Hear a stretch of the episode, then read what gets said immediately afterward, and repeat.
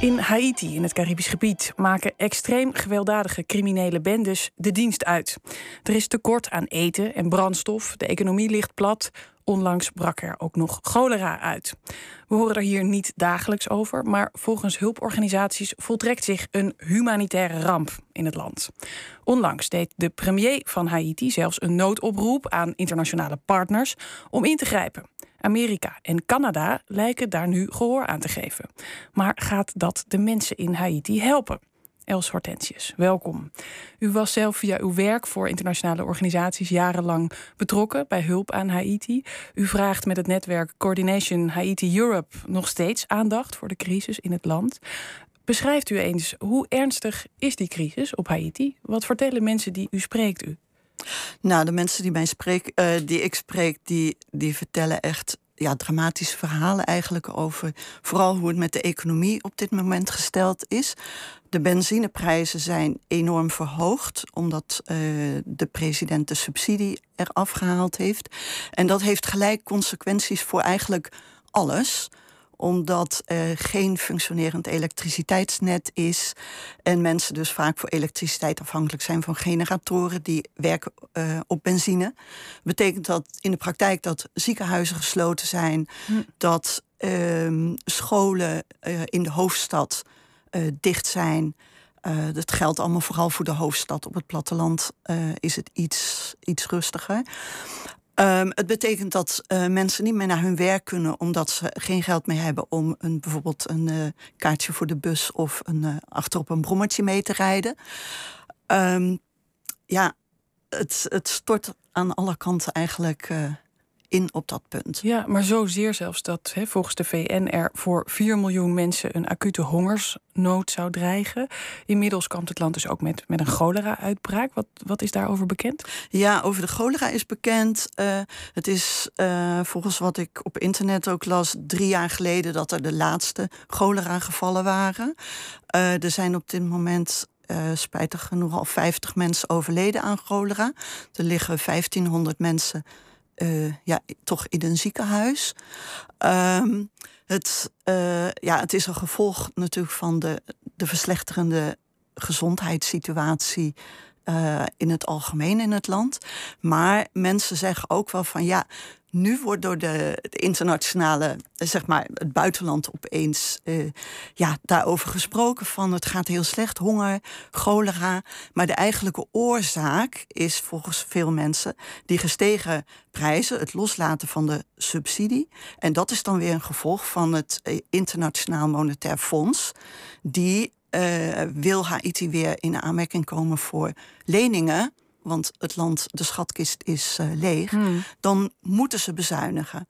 Ja, dan kiest de president voor het enige wat hij eigenlijk nog zou kunnen bezuinigen. Dat is uh, die subsidie weghalen. Ja. Maar het betekent dat het land helemaal in elkaar stort. Dus wat mensen tegen mij zeggen vanuit Haiti is ook van... daar moet eigenlijk ook naar gekeken worden vooral. Ja. Je kunt iets aan de cholera doen... Maar eigenlijk uh, moet je bij de oorzaak beginnen. En dat heeft te maken met, uh, ja, met die, die eisen bijvoorbeeld van uh, de Wereldbank en het IMF. Ja, maar goed, laten we de oorzaken van de algehele malaise in Haiti toch nog even ook wat verbreden. Hè, want er zijn er meer.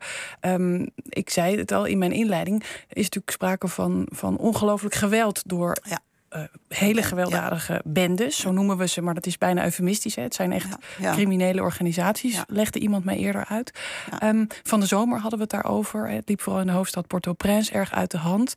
Um, ook in, in dat benzinetekort spelen dit soort bendes een grote rol. Hè? Hoe zit dat? Nee, dat klopt. Uh, een aantal van die bendes die hebben uh, de, de gasopslag, waar, of uh, de olieopslag, waar 70% van de olievoorraad in Haiti ligt opgeslagen, al zes weken belegerd eigenlijk, zeg maar, of geblokkeerd. Waardoor dus de olie daar vastzit. En um, ze hebben als, ja, als je op internet zoekt, uh, als eisen van, nou, we willen, eigenlijk doen we dit omdat we willen dat de president aftreedt. Maar heel veel mensen denken dat dat niet de echte reden is, want ze zijn helemaal niet op de hand van het volk. Uh, integendeel eigenlijk, want er worden ja, heel veel gewone Haitianen ook en heel veel mensen gekidnapt, vermoord tijdens ja, slag, uh, oorlogen of bendeoorlogen hmm. onderling. Dan zijn vaak. en wat toch eventjes gebeurt... voor de mensen die het misschien niet gevolgd hebben, die bendes, schetst u ze even. Wat zijn dat voor clubs en waarom zijn die zo machtig? Want er is dus ook nog wel een politieke leiding. Ja, ze hebben ontzettend. Uh, tenminste, een aantal van die bendes. Bijvoorbeeld van een van de mensen die het meest bekend is internationaal, Jimmy Serichier, uh, met als bijnaam barbecue. Een ex-politieagent. Ehm, die hebben ontzettend veel wapens. En dat is ook een van de grote problemen. Ze zijn beter bewapend dan de politie. Haiti heeft geen leger, dus de politie is eigenlijk de enige die gemachtigd is om met wapens iets te doen. Maar die zijn veel slechter toegerust dan die bendes. Ja, sterker nog, eh, de premier, eh, u noemt hem steeds president. Bij mij weet ja, het, het is eigenlijk. Maar... Hij doet zich voor als. er wordt ook wel gezegd president. Hij is, eigenlijk, hij is geen echte president. Ook als premier wordt hij door veel mensen niet geaccepteerd. Er wordt meestal gezegd de de facto ja. uh, president. Nou, laten we zeggen, die dus. Uh, Hij nu vroeg uh, onlangs in een noodkreet eigenlijk ook om internationale hulp. Juist ook omdat zijn eigen apparaat geen grip krijgt op de orde in het land, op dat optreden van die bendes onder meer.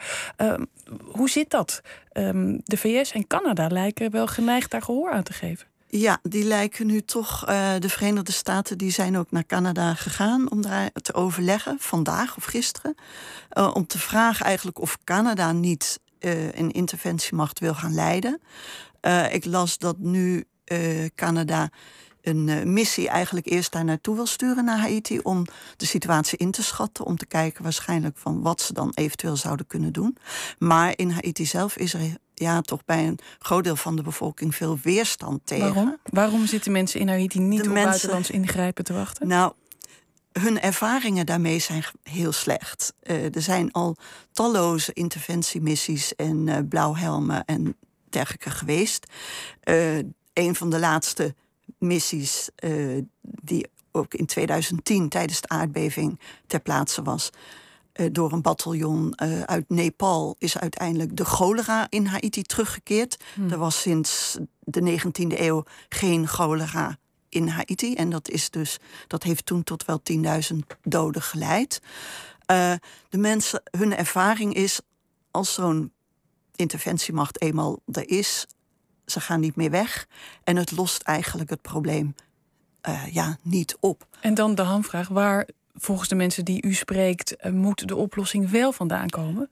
De oplossing zou moeten komen uit uh, het feit dat bijvoorbeeld Amerika en Canada en, en andere uh, grote spelers niet meer alleen met die de facto premier annex-president praten, maar ook met andere groepen. Er zijn veel georganiseerde groepen waarin ook uh, vakbonden en, en uh, boerenbonden, vrouwenorganisaties, kerken verenigd zijn en die een, een alternatief willen bieden. Uh, en daar wordt gewoon niet mee gesproken door de internationale gemeenschap. Die kijken alleen naar Ariel Henry, de de facto premier. En daar zijn een heleboel mensen. Ja, hij is aanhanger. Uh, hij is van dezelfde partij van de vermoorde president en de man daarvoor nog, Martelly. En ja, daar waren de ervaringen ook niet goed mee.